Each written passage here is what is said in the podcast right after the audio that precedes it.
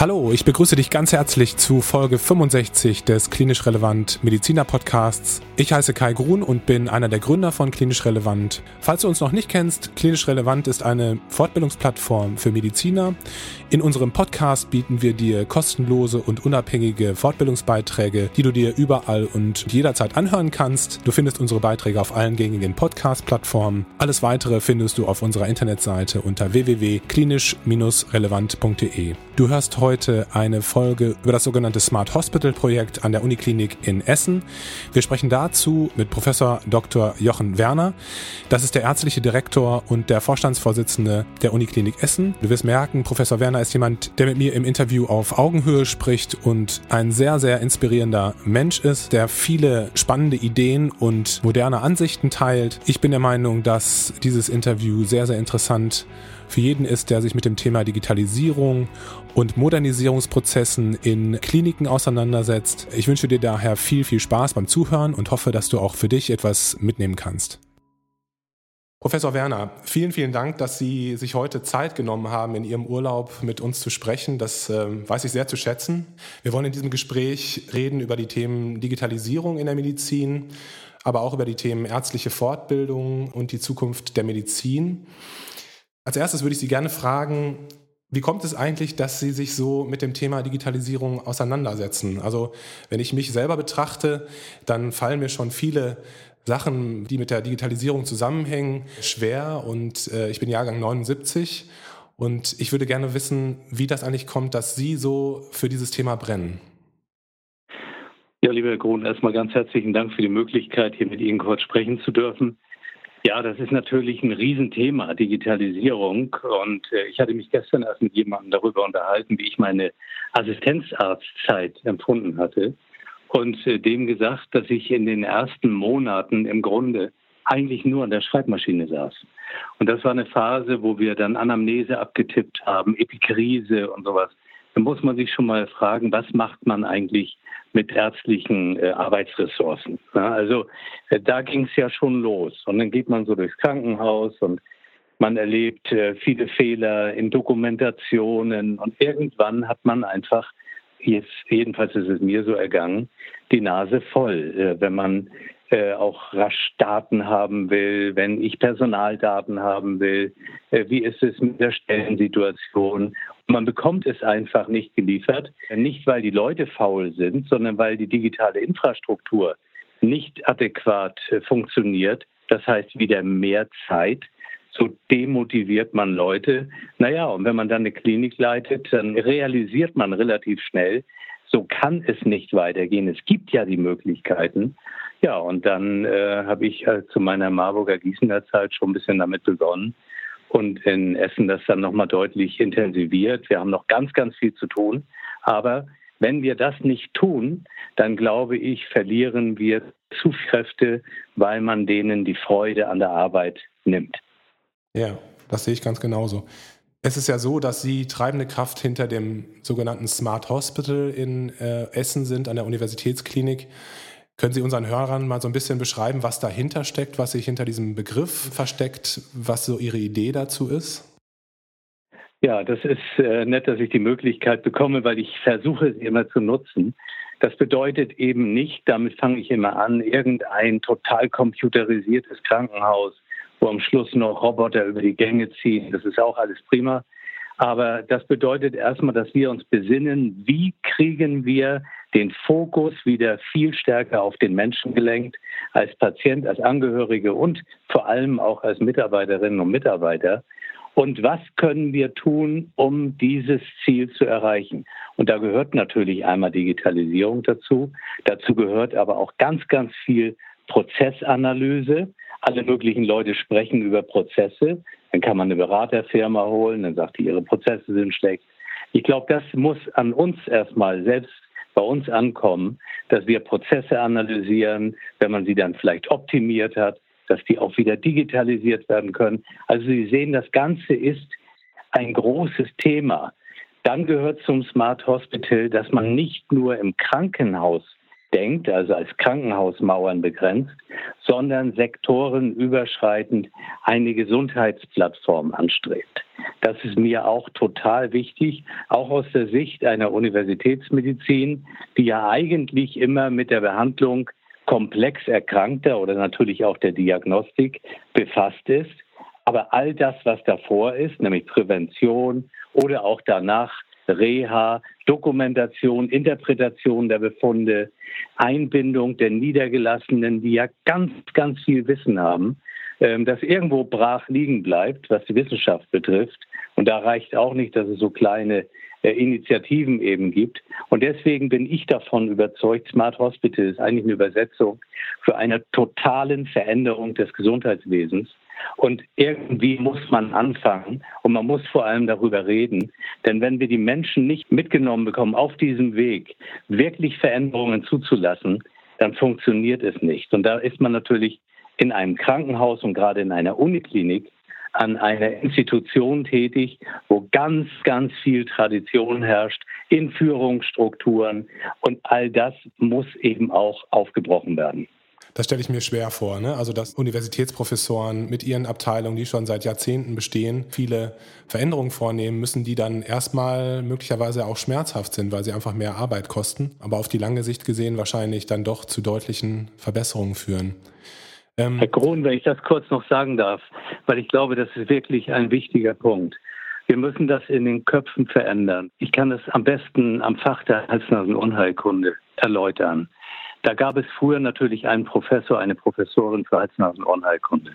Und die konnte ganz, ganz viel, die konnte auch noch forschen, die konnte lehren. Nur das Thema ist, so ein Fach ist total subspezialisiert inzwischen. Und das gilt ja für die aller, allermeisten Fächer auch. Und dann müssen Sie zulassen als Klinikdirektor, dass es eben im Grunde fast auf Augenhöhe äh, entsprechende Spezialisten gibt. Deren Finanzierung muss man natürlich sicherstellen, weil sie sonst wieder gehen. Und sie können keine Kompetenz aufbauen. Was ich damit nur sagen will, ist, wenn wir nicht eine Veränderung reinkriegen in diese Breite auch durch Spezialisten abgebildet. Ich bin gar nicht dafür, dass man die Oberärzte nennt, weil der Oberarztbegriff so klassisch besetzt ist, immer in dieser Hierarchieordnung. Mir gefällt das viel besser, das System in der Schweiz, leitende Ärzte. Und dann hat man eben administrativ eine Direktorin, einen Direktor. Aber verstehen Sie, darum geht es, dass man diese Strukturen auch verändert und interprofessionell mit den anderen Berufsgruppen ganz, ganz eng zusammenarbeitet. Dann kommen wir einen Schritt weiter. Ja. Können Sie vielleicht ein paar konkrete Beispiele nennen, ähm, die jetzt vielleicht gerade schon in der Uniklinik in Essen stattfinden und die dieses Projekt Smart Hospital nach vorne bringen sollen? Was findet konkret statt gerade? Also ich spreche immer von Modulen. Ja, Smart Hospital muss man sich vorstellen als ein modulares System. Ein wichtiges Modul ist natürlich äh, die elektronische Patientenakte gewesen. Die erleichtert äh, Suchvorgänge etc. Das brauche ich Ihnen gar nicht äh, darzulegen. Aber das ist ein Modul. Ein anderes Modul ist unser Institut für Patientenerleben, weil wir uns immer hinterfragen, was können wir tun, damit wir den Patienten und den Angehörigen Ängste nehmen, was Digitalisierung betrifft, aber auch, was können wir tun, um deren Bedürfnisse wirklich zu erkennen. Und deswegen haben wir ein solches Institut aufgebaut. Das war und ist, glaube ich, immer noch das erste seiner Art in Deutschland, in den USA gibt es das viel, viel größer und natürlich auch äh, professioneller. Dann haben wir begonnen, ein Callcenter aufzubauen. Richtig heißt das Service- und Informationscenter. Sie wissen, wie das ist mit der Erreichbarkeit. Man erreicht die Ärzte nicht, man erreicht die Pflegekraft nicht. Ähm, der Niedergelassene ruft an, die Tante der Angehörigen ruft an, wer ist zuständig. Deswegen das ganze Thema telefonische Erreichbarkeit ist ein Riesenthema. Das sind wir angegangen mit einem professionellen Unternehmen. Das haben wir jetzt angefangen auszurollen in unserem westdeutschen Tumorzentrum und wir werden es über das ganze Klinikum ausrollen. Dann hatten wir das Glück, so sage ich es immer, dass wir keine zentrale Notaufnahme hatten. Wir hatten nur eine Traumanotaufnahme. Die ist jetzt ganz neu aus dem Nichts quasi aufgebaut worden, als digitalisierte Notaufnahme. Das gibt uns viele, viele Möglichkeiten. Dann haben wir aber auch eine GmbH gegründet als Institut für digitale Innovation in Medizin und Medizinmarkt, worüber wir mit äh, Startups mit anderen Firmen kooperieren, wo wir äh, Entwicklungsprozesse beschleunigen, weil wir der Ansicht sind, dass wir natürlich auch den jungen Unternehmen eine Plattform bieten müssen, dass die eben mitarbeiten. Und so könnten wir jetzt durch diese verschiedenen Module gehen und das, was jetzt gerade äh, als letztes, aber auch schwergewichtiges gegründet wurde, das ist bei uns ein äh, Institut für künstliche Intelligenz in der Medizin, äh, ganz stark äh, positioniert in der medizinischen Fakultät, wo wir dann, und da ist die Krankenversorgung dann wieder mit bei, ein Zentrum für Superdiagnostik aufbauen wollen, wo eben alle diagnostischen Fächer ihre Daten zusammenführen und dann quasi auch mithilfe künstlicher Intelligenz hypothesenfrei bestimmte Zusammenhänge von Krankheitsbildern versucht wird zu identifizieren. Also viele weitere Module, langer, langer Prozess, dauert noch, ähm, ist eine spannende Reise, aber wir sind wenigstens losgegangen. Also letztlich, wenn man das zusammenfassen möchte, dann ist das ja auch eine Revolution, die da stattfindet. Also diese ganzen Grenzen, die zwischen Behandlern und Patienten bestehen, die sollen ja auch irgendwie aufgebrochen werden, wenn ich sie richtig verstehe. Auch die Kontakte zu den niedergelassenen Kollegen sollen einfach viel fließender werden, richtig? Absolut. Wir müssen das aufbrechen. Wir müssen diese Barrieren. Ich hatte vor zwei Wochen ein Gespräch, das war wieder so ein bisschen demotivierend, weil ich von einem Niedergelassenen ganz, ganz viel Skepsis empfand, wo er dachte, ach, die Uniklinik und die will doch nur quasi Fälle übernehmen. Ich, ich sehe es wirklich total anders. Deswegen haben wir uns jetzt, ich sag mal, auch dort auf den Weg gemacht mit einer Gruppe von niedergelassenen Ärztinnen und Ärzten, die letztendlich auch aus der Uniklinik kamen, die eine gewisse Beziehung hat, weil ich einfach denke, wir müssen an bestimmten Beispielen zeigen, was möglich ist und dann andere einladen, mitzumachen. Das ist nichts, was Sie mit großen Vereinigungen, Berufsverbänden etc. vorab alles bis ins Detail analysieren können. Ja, und was die Patienten natürlich betrifft, für uns wichtig, dieses Institut für Patientenerleben, wo wir die Selbsthilfegruppen auch zusammenführen und äh, wo die Kommunikation einfach enger wird mit den Patienten, aber auch dort ganz klar noch viel, viel Arbeit vor uns. Ja, das wäre meine nächste Frage gewesen. Also mich würde interessieren, mit welchen Ängsten, mit welchen Vorbehalten Sie so in Kontakt kommen, auch mit, mit Ihren Kollegen in der Uniklinik. Ähm, Gibt es da so klassische Denkweisen, die Sie regelmäßig ähm, wahrnehmen? Also ich glaube, die große Schwierigkeit, das ist auch jedem wahrscheinlich klar, ist immer, wie gestalten wir das als ein Team? Wenn wir diesen Teamgedanken nicht nach vorne positioniert bekommen, dann haben wir eben den Leuchtturm Herzmedizin, den Leuchtturm äh, Neuromedizin und, und, und. Und das ist ja über Jahrzehnte, man kann sagen Jahrhunderte praktiziert worden, dass jeder sich gegen den anderen auch abgrenzt und zeigen will, wozu er selbst in der Lage ist. Und wir müssen immer versuchen, wie kriegen wir gemeinsame Interessen identifiziert, dass man ein Wir-Gefühl entwickelt. Und das, glaube ich, ist ganz gut im Entstehen mit diesem Smart Hospital-Thema, wo man sagt, okay, wir haben hier unsere Basis, das ist das, was wir wollen. Wir können uns alle weiter frei entwickeln.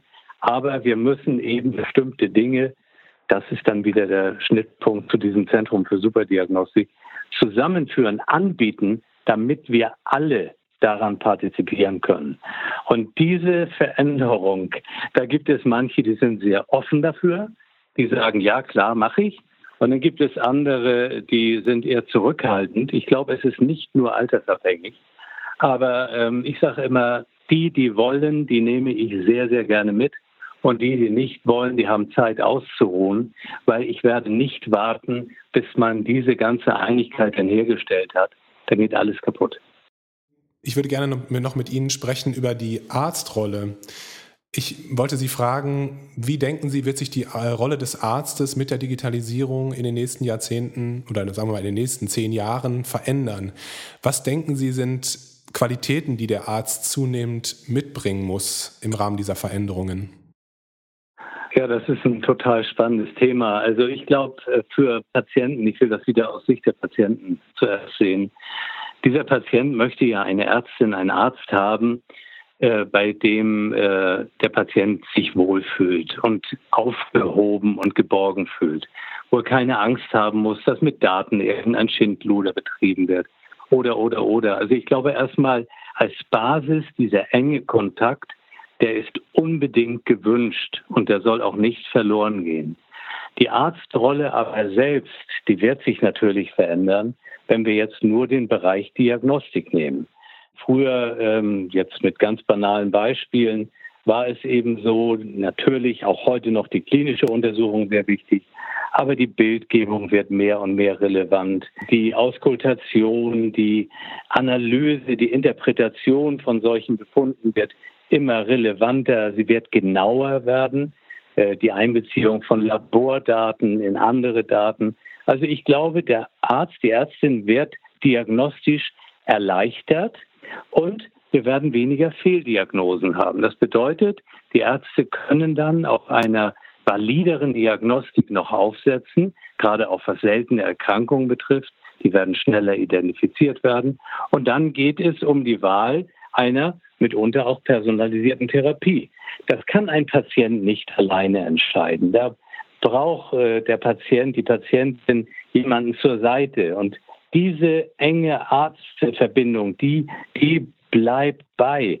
In meinen Augen wäre es sehr wünschenswert, wenn wir mit den Ärzten auch in den Bereich der Prävention reingehen. Das heißt, vor Krankheitsausbruch sind schon solche Anbahnungen der Vertrauensbildung äh, getroffen und eben bis hin äh, zum Schluss zur Trauerarbeit um die Verstorbenen. Also ich glaube, wir haben als Ärztinnen und Ärzte eine Riesenchance, die ganze Palette zu bereichern und nicht jetzt die Angst zu haben, ah, man braucht dann keine Radiologen mehr und man braucht dies nicht mehr. Das mag sein, dass man irgendwann deutlich weniger Radiologen braucht. Aber dafür braucht man vielleicht viel mehr Ärzte, die sich auch um psychische Belange von den Patienten kümmern. Das heißt, die müssen ausgebildet werden dafür. Das kommt ja nicht so über Nacht. Und deswegen kommt, glaube ich, der ganzen Thematik Weiterbildungsordnung eine immer größere Bedeutung zu. Und wenn wir eben sehen, wie sich Weiterbildungsordnungen schwer getan haben zu verändern, aus vielen guten Gründen, das ist überhaupt gar kein Vorwurf, dann müssen wir aber jetzt im Kopf halten, ähm, das Arztbild wird sich verändern und das wird sich schneller verändern, als irgendeine Weiterbildungsordnung dann über viele Jahre angepasst wird. Also ich glaube, eine hohe Dynamik, man sollte eine Offenheit erwarten, bloß nicht verschließen, verschränken. Und ich will diese neue Medizin nicht erleben. Es ist jeder gut beraten, auch am Schluss aus medikolegalen Gründen auszunutzen, was auszunutzen geht, wenn es valide ist. Es reicht nicht, dass da irgendwo künstliche Intelligenz dran steht und man sagt, super. Auch die muss natürlich ganz klar überprüft werden, an sehr guten Daten generiert werden. Aber in meinen Augen optimiertere Diagnostik, präzisere Therapie, aber alles ganz drumherum äh, wird die Ärzte noch viele, viele Jahre, wahrscheinlich Jahrzehnte beschäftigen. Sie hatten gerade schon das Thema Weiterbildung, Fortbildung angesprochen. Das wollte ich gerne auch noch mal mit Ihnen kurz anreißen. Mich würde interessieren, welche Chancen sehen Sie in der Digitalisierung, was das Thema ärztliche Fort- und Weiterbildung betrifft? Oder vielleicht auch kritisch gefragt, was fehlt Ihnen aktuell im Bereich der Fort- und Weiterbildung bei Ärzten? Also ich weiß gar nicht, ob ich jetzt so von dem, äh, was fehlt mir, ähm, wirklich sagen sollte. Ich möchte sagen, wo ich herkam. Ich kam ja aus einer Welt, wo ich natürlich Bücher hatte. Die Bücher habe ich gelesen, äh, Operationslehren und was es alles gab. Ich spreche jetzt direkt schon über die Weiterbildung. Und dann war ich abhängig davon, was der Chirurg, der Operateur, mir beigebracht hat, weil man einen Teil natürlich nur sich anlesen kann. Was es damals kaum gab, waren Filme. Es gab Operationsfilme, aber ich sag mal, das war ja nicht so äh, high-end von der Didaktik her. Also, wenn man das sieht, hat sich schon ganz viel getan. Es gibt sehr, sehr gute Lehrvideos. Es gibt sehr, sehr gute anatomische äh, Animationen, wo man sich die Anatomie nochmal rekapitulieren kann. Also im Grunde, wenn man das jetzt 40 Jahre zurücksieht, ist unglaublich viel passiert. Wenn man das nutzen würde, hätte man viel, viel mehr Wissen als vor 30 Jahren. Also das ist die Geschichte. Nun kann man sagen, ja, aber es geht natürlich noch weiter. Und das ist ja das, was wir eben machen. Wir ähm, entwickeln ja äh, mit einer Düsseldorfer Firma zusammen ein Avatar-Krankenhaus, wo eben auch die äh, Weiterbildung ähm, dann aber letztlich unter Avatarisierung, ich sag mal, in die nächste Ebene reingegeben wird. Trotzdem darf man nicht vergessen, es gibt ganz, ganz viel, und wenn wir das hinbekämen, dass man den Mitarbeiterinnen und Mitarbeitern an Krankenhäusern, in Praxen etwas mehr Zeit einräumen könnte, wo die äh, ihre Zeit zur Ansicht solcher zum Beispiel Videos auch nutzen könnten und dann vielleicht noch Zeit finden, das mit dem Oberarzt und dem Oberarzt zu besprechen, dann würden wir schon einen immensen Schritt weiterkommen. Also es gibt viel, aber in meinen Augen sind Ärztinnen und Ärzte noch zu sehr damit beschäftigt, mit Dokumentationsverfahren etc. Äh, von der eigentlichen Patientenarbeit abgehalten zu werden und auch von der Zeit für sich selbst. Ja, das sehe ich genauso. Ich glaube, das ist mein Empfinden, dass Fortbildung, Weiterbildung viel zu sehr im Hintergrund stattfindet und nicht Teil des normalen Arbeitsalltages ist. Und das finde ich schade, weil das ist ja unsere Zukunft, mit der wir da umgehen. Und ähm, ich finde, es müsste einfach viel mehr ritualisiert werden, viel mehr ähm, Teil des normalen Arbeitsalltages sein. Ich würde Sie gerne noch fragen, Sie haben ein Buch geschrieben, unter anderem mit Professor Forsting, das ist ja der ähm, Chefarzt der Radiologie in der Uniklinik Essen, der ja auch sehr viel im Bereich Digitalisierung macht. Ähm, das Buch heißt Smart Hospital passenderweise. Ähm, für wen ist das Buch geschrieben? Für wen ist das interessant? Also für uns äh, war das einfach Anlass, nach den fünf Jahren äh, das einfach alles mal zusammenzufassen, was uns so beschäftigt. Das äh, Buch ist sicher interessant für viele äh, Berufsgruppen aus dem Gesundheitswesen, weil es ja diverse Beiträge enthält. Und dann wird die eine Person sagen, das interessiert mich, vielleicht sogar das Thema Nachhaltigkeit im äh, Krankenhauswesen. Andere interessiert dann eher der radiologische Ansatz. Also ich glaube, es wird wenige geben, die sich hinsetzen und ein solches Buch von vorne bis hinten durchlesen, aber die sagen, Mensch, die und die Aspekte, die waren mir gar nicht klar. Für uns selbst aber, und ich glaube, daran muss man eben auch immer denken, ist es natürlich ein Zwischenschritt gewesen, um zu sagen, wo stehen wir und wo wollen wir hin?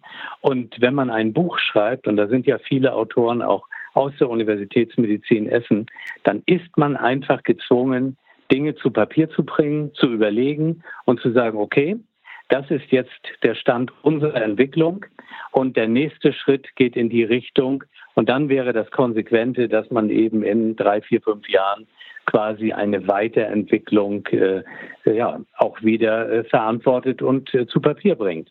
Ansonsten kommen wir nicht weiter. Wenn wir uns nicht immer wieder kritisch hinterfragen, was haben wir eigentlich hier gemacht, dann glaube ich, dann geht das Ganze nicht gut aus. Sie kennen sich ja sehr gut in der Krankenhauslandschaft in Deutschland aus. Sie haben zum Beispiel die Fusionierung und die Privatisierung der Universitätskliniken in Gießen und Marburg begleitet. Was denken Sie, wie sich die Krankenhauslandschaft weiterentwickeln wird in Deutschland? Wird es wirklich so kommen, dass es deutlich weniger Krankenhäuser geben wird? Ja, das ist natürlich auch ein äh, Riesenthema. Ähm, ich weiß es letztendlich nicht. Ähm, inhaltlich glaube ich, wäre es richtig, einen Teil der Krankenhäuser zu schließen. Nur ich frage mich immer, wer soll das machen? Da kann man die Schiene gehen und sagen, gut, das macht man über Qualitätsparameter. Aber all das wird ja lange dauern.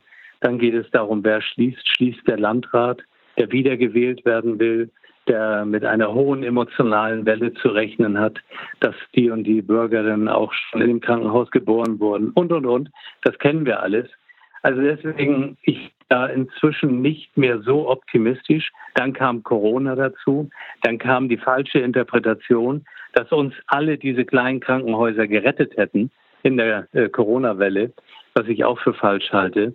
Aber es ist schwierig, gegen die Öffentlichkeit anzukommen. Herr Spahn hatte das ja richtig gesagt. Er sagte, 1000 Krankenhäuser von den 2000 gehören geschlossen, aber fügte gleich dazu, das könne er nicht veranlassen. Das gehört in die Länderzuständigkeit etc. Also von, äh, vor dem Hintergrund, ähm, inhaltlich glaube ich, wäre es richtig, einen Teil zu schließen. Die Frage ist, wenn es nicht passiert, was machen wir damit? Und dann können wir aber nicht sagen, dann lassen wir diese, die wir eigentlich schließen müssten, vor die Hunde gehen. dann glaube ich, muss man sagen, müssen wir die in einen Zustand bringen, auch wieder mit der Digitalisierung, wo wir, ähm, ich sag mal, die überlebensfähig hinbekommen, zumindest einen Teil, und wo wir aber ganz klar Grenzen setzen, was in jedem Krankenhaus gemacht wird. Das kann einfach nicht mehr äh, diesem Motto, jeder kann alles behandeln, wenn er alles irgendwie hat, äh, überlassen werden. Da bin ich total dagegen. Ähm, man muss klar zentralisieren, man muss sagen, äh, diese Krankheitsbilder, die gehören an die und die Institution und an andere eben nicht. Und es kann nicht sein, wenn ein Krankenhaus, ich sag mal, finanziell entgleist und dann kommt der Geschäftsführer wieder auf die Idee und sagt, aber ich habe doch jetzt die Möglichkeit, hier wieder einen Linksherzkathetermessplatz hinzubringen ähm, und damit wieder dem Nachbarkrankenhaus im Wettbewerb äh, quasi die Nase vorn zu haben. So funktioniert es nicht mehr. Das ist genau das, was ich meine. Wir brauchen einen absolut grundlegenden Wandel in diesem Gesundheitswesen. Professor Werner, Sie haben letztes Jahr auf der Mindful Doctor als Speaker ähm, gesprochen. Und das impliziert ja auch, dass Sie sich mit dem Thema Gesundheit, Wellbeing bei Ärzten auseinandersetzen. Wie halten Sie sich persönlich gesund und fit? Wie schaffen Sie es, ausgeglichen zu bleiben? Ja, erstmal bringt es so ein bisschen die Lebenserfahrung, finde ich, mit. Ich habe mich früher mehr aufgeregt als heute. Also ich habe schon äh, mehr Ruhe bekommen. Die Veranstaltung in Berlin fand ich sensationell. Die gehört zu den besten Veranstaltungen, die ich je äh, besucht habe, weil man sich diesem positiven Gefühl des Miteinanders dort gar nicht entziehen konnte. Selbst wenn man dort angespannt hinkam. Ich hatte an dem Tag recht hohes Fieber aber ähm, habe das alles vergessen darüber und habe so tolle Leute kennengelernt und daraus ziehe ich enorm viel Kraft. Ähm, was mir persönlich diese ganze Digitalisierungsinitiative gebracht hat, ist, dass ich wirklich sehr, sehr viele kompetente, vor allem junge Leute kennengelernt habe mit einer Aufbruchstimmung. Und ähm, ja, daran freue ich mich. Dann äh, telefonieren wir, dann planen wir irgendwas, schreiben Bücher, machen irgendwelche, wie auch heute mit Ihnen, das ist sehr nett, äh, Podcasts oder ich weiß nicht was zusammen. Das war ja alles für mich vor fünf oder vor sechs Jahren undenkbar. Ich war total in diese normal hierarchische Krankenhauswelt eingebunden und das ist für mich wie eine ja eine Verjüngungskur, ja, gedanklich. Und ähm, vor dem Hintergrund ich versuche mich draußen zu bewegen, so es geht. Ähm, war natürlich auch wie viele äh, auf das Haus und so weiter eine Zeit angewiesen. Aber insgesamt denke ich, es geht uns allen oder den, den meisten von uns geht das enorm gut. Wenn man sieht, was auf der Welt los ist. Und wenn man da eine gewisse Demut mal für entwickeln würde und sagt, jetzt ist es gut hier, sich über jeden Mist und Dreck aufzuregen. Und wir äh, sind nur damit beschäftigt, immer unser Korsett aufrecht erhalten zu wollen, nicht zuzulassen. Man muss auch irgendwo mal abgeben können. Und das ist das, was mich viel, viel mehr beschäftigt, wie der Mensch im Kampf gegen die Natur letztendlich natürlich verlieren wird. Aber was da alles abläuft, diese Flüchtlingsschiffe und, und, und. Und da habe ich null, null Verständnis mehr für. Und äh, deswegen im Grunde ist dieses Thema Gesundheitswesen das eine, das versuche ich ein bisschen mit zu beeinflussen. Aber ich weiß, uns werden ganz, ganz andere Themen einholen. Und ähm, ja, das ist das, was mich gedanklich eigentlich Tag und Nacht wirklich befasst. Professor Werner, vielen, vielen Dank für Ihre Zeit. Das waren sehr inspirierende Worte. Ich habe das Interview mit Ihnen sehr genossen und ich bin mir sicher, dass die Hörer, unsere Hörer hier das auch sehr genießen werden und ähm, viele Informationen daraus ziehen werden. Ich wünsche Ihnen weiter viel Erfolg auf Ihrem Weg der Digitalisierung in der Medizin und äh, ja, ich hoffe, dass wir vielleicht das ein oder andere Mal miteinander nochmal sprechen können. Ich äh, habe sehr viel gelernt heute. Also, lieber Grun, für mich war es total nett, äh, sympathisch und äh, wie gesagt, ähm, ich glaube, wenn wir die Brücke schaffen zwischen den Jüngeren und den Älteren, äh, in der Kommunikation nach vorne zu gehen, dann gewinnen wir alle. Äh, schauen Sie, ich komme aus einer Generation, da hatte man vor dem Klinikdirektor so viel Respekt. Ich hätte ja gar nicht gewagt, mit dem über private Dinge zum Beispiel zu sprechen. Und das wird doch heute aufgebrochen. Und dazu trägt eben auch so ein Podcast ein bisschen bei. Und äh, vielen, vielen Dank, sage ich nur. Ich wünsche Ihnen und Ihrer Familie alles Gute. Kommen Sie gut durch den Sommer. und äh, passen Sie auf sich auf. Ja, vielen, vielen Dank, Dank Professor Werner. Ja, schönen, schönen Urlaub noch wünsche ich Ihnen. Dankeschön. Alles Gute. Vielen Dank, dass du heute wieder zugehört hast. Ich hoffe, dich hat das Interview mit Professor Werner genauso inspiriert, wie es mich inspiriert hat. Ich würde mich freuen, wenn du das Interview und unseren Podcast teilen würdest mit deinen Kolleginnen und Kollegen, wenn er dir gefällt. Und ich würde mich auch super freuen, wenn du uns eine Bewertung bei Apple Podcasts geben könntest. Darüber hinaus sei nochmal hingewiesen darauf, dass ihr alle mitmachen könnt, wenn ihr möchtet, auf unserer Plattform. Ihr dürft gerne Fortbildungsbeiträge mit uns zusammen produzieren und veröffentlichen auf unserer Plattform. Wenn du Lust dazu hast, melde dich gerne unter kontakt.klinisch-relevant.de. Schau auch gerne bei uns auf unseren Social Media Kanälen vorbei, sei es Facebook, sei es Instagram, sei es YouTube oder LinkedIn. Bis zum nächsten Mal wünschen wir dir alles Gute. Wir freuen uns schon. Bis dahin. Ciao.